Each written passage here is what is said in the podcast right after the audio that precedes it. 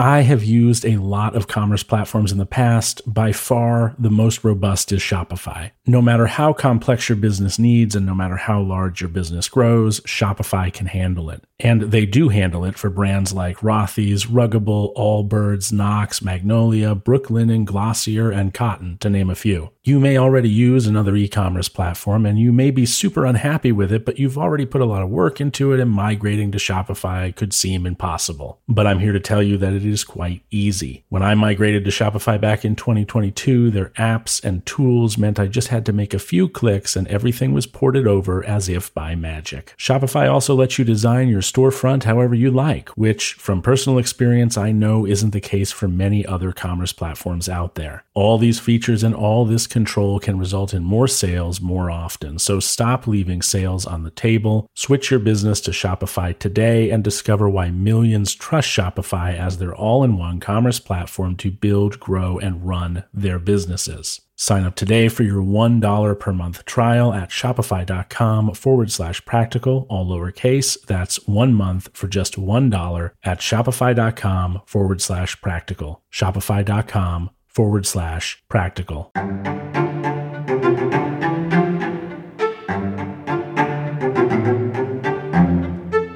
Good morning, Prokopton. I hope you're doing well on this beautiful Monday. It may be that the sun is shining where you are, or it might be hidden behind a raging storm cloud or storm clouds, or it could be reflecting off two meters. That's right, I live in the UK now. I use meters of freshly fallen snow, or you know what?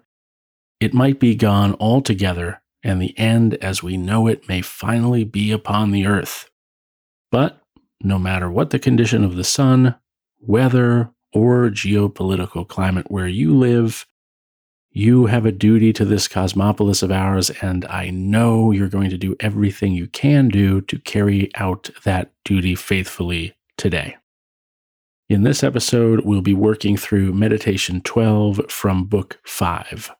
Before I start, a note about how this episode differs quite a bit in pre production than every other episode you've heard up to right now.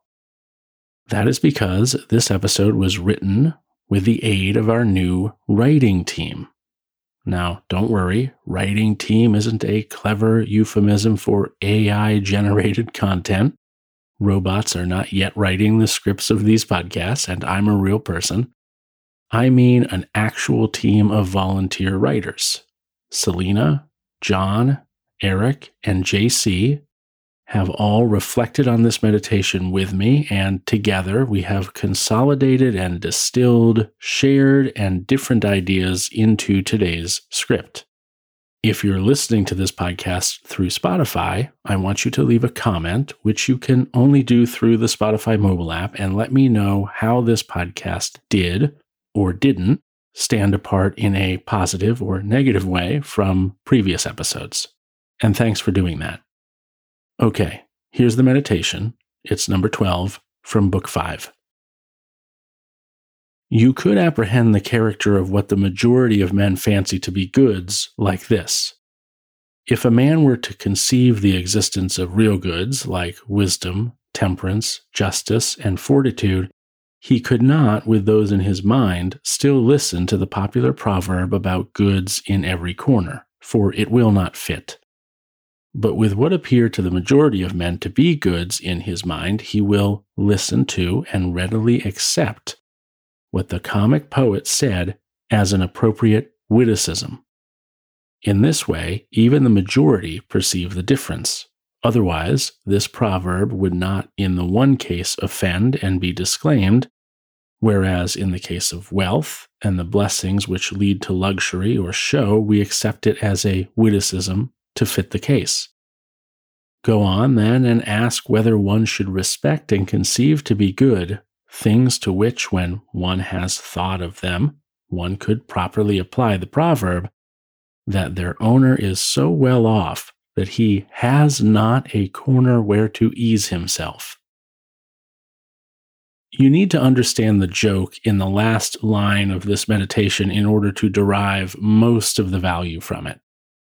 Quote, their owner is so well off that he has not a corner where to ease himself. Marcus and this unnamed poet are saying, and I'm going to do a three, two, one countdown here for any young children who may be listening with you. I'm going to swear, I'm going to use a curse word. So earmuff those little kids in three, two, one. Are saying that a person can have so many material riches in their home that there would be no place left in the house for them or anyone else to shit. And now, to give you a laugh, I will ask you to imagine a man scrambling desperately and frantically up a rickety tower of fine china and other treasures, trying like mad to get to a fancy vase that he thinks just might make a fine toilet in his hour of greatest need. Have that pictured in your mind? Funny? I think so. The point is plain shitting is important as is having a place to do so. Leaving our lives filled with material wealth to the degree that we have no room or time to possess that which is truly good or truly valuable, the both being virtue and virtuous characters, is to build a house without a toilet. And that is not a fully functional or very useful, in some cases, house. But what is good isn't something to joke about. Virtue is no joke. And while I don't intend my next words to be jarring, they may be, neither is this podcast. Some may listen to this show strictly for entertainment purposes, while others may treat it the way lapsed Catholics treat church showing up as a form of social compliance or out of some sort of habituated feeling of maintenance. I have a family friend that once told me she had given up on the faith. At the time, decades ago. And that she went to church to quote unquote go through the motions and not, quote unquote, cause waves in the community. She said she spent her time in the pew, mostly, counting ceiling tiles and daydreaming about anything but her faith. You might be listening to this podcast in that capacity. Or you might be here because Stoicism appears to line up with your political ideology or sense of self designed morality. We once had a person leave us a one star review because we mentioned Jordan Peterson in a way that wasn't condemning enough, it seemed. They insisted that drug addiction and Stoicism couldn't mix, but they were wrong. All manner of debauchery mixes with Stoicism just fine, in that Stoicism, until you're a sage, is about trying your best to improve. And a Prokopton can be a struggling drug addict or a convicted murderer who has just been released from prison after a 60 year sentence and wants to live a different and better life than the one that got him or her into prison in the first place.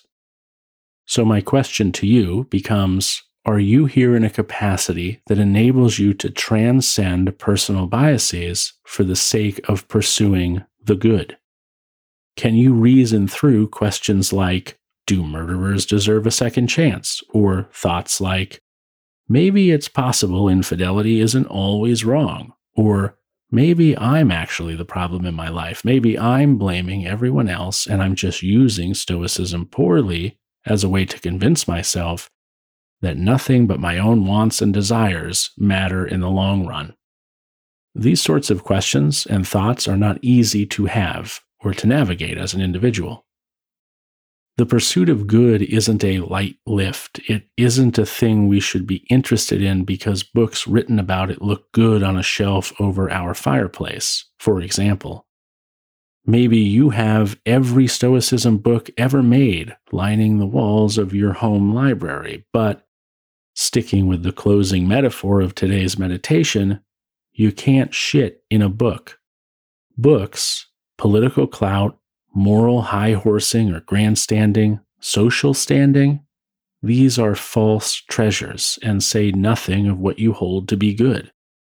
Stoicism asks us, perhaps demands us, to stop caring what others might think of us and to begin prioritizing the process of figuring out what is right, wrong, preferred or dispreferred, beneficial or detrimental, with our own logic, our own reason, and the input of similarly focused individuals.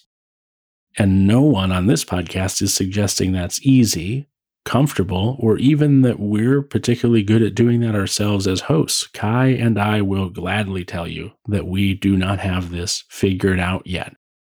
And that can be surprising to some listeners when they find out we're not perfect. We don't hold ourselves to be perfect role models. We hope that we're good ish examples in the non stoic sense of the word good. And we try our best, but we get it wrong a lot as well. Same as you. But figuring it out is something we must, absolutely must do before we find ourselves in a home without a toilet or, if you prefer, a life without any space for what is truly good.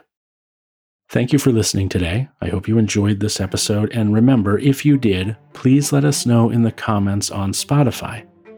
If you didn't, let us know why. If you did, also let us know why. And as always, I invite you to join our community by visiting stoicismpod.com forward slash discord. And by the way, I genuinely hope you will. Until next time, thanks again for listening and take care. Thank you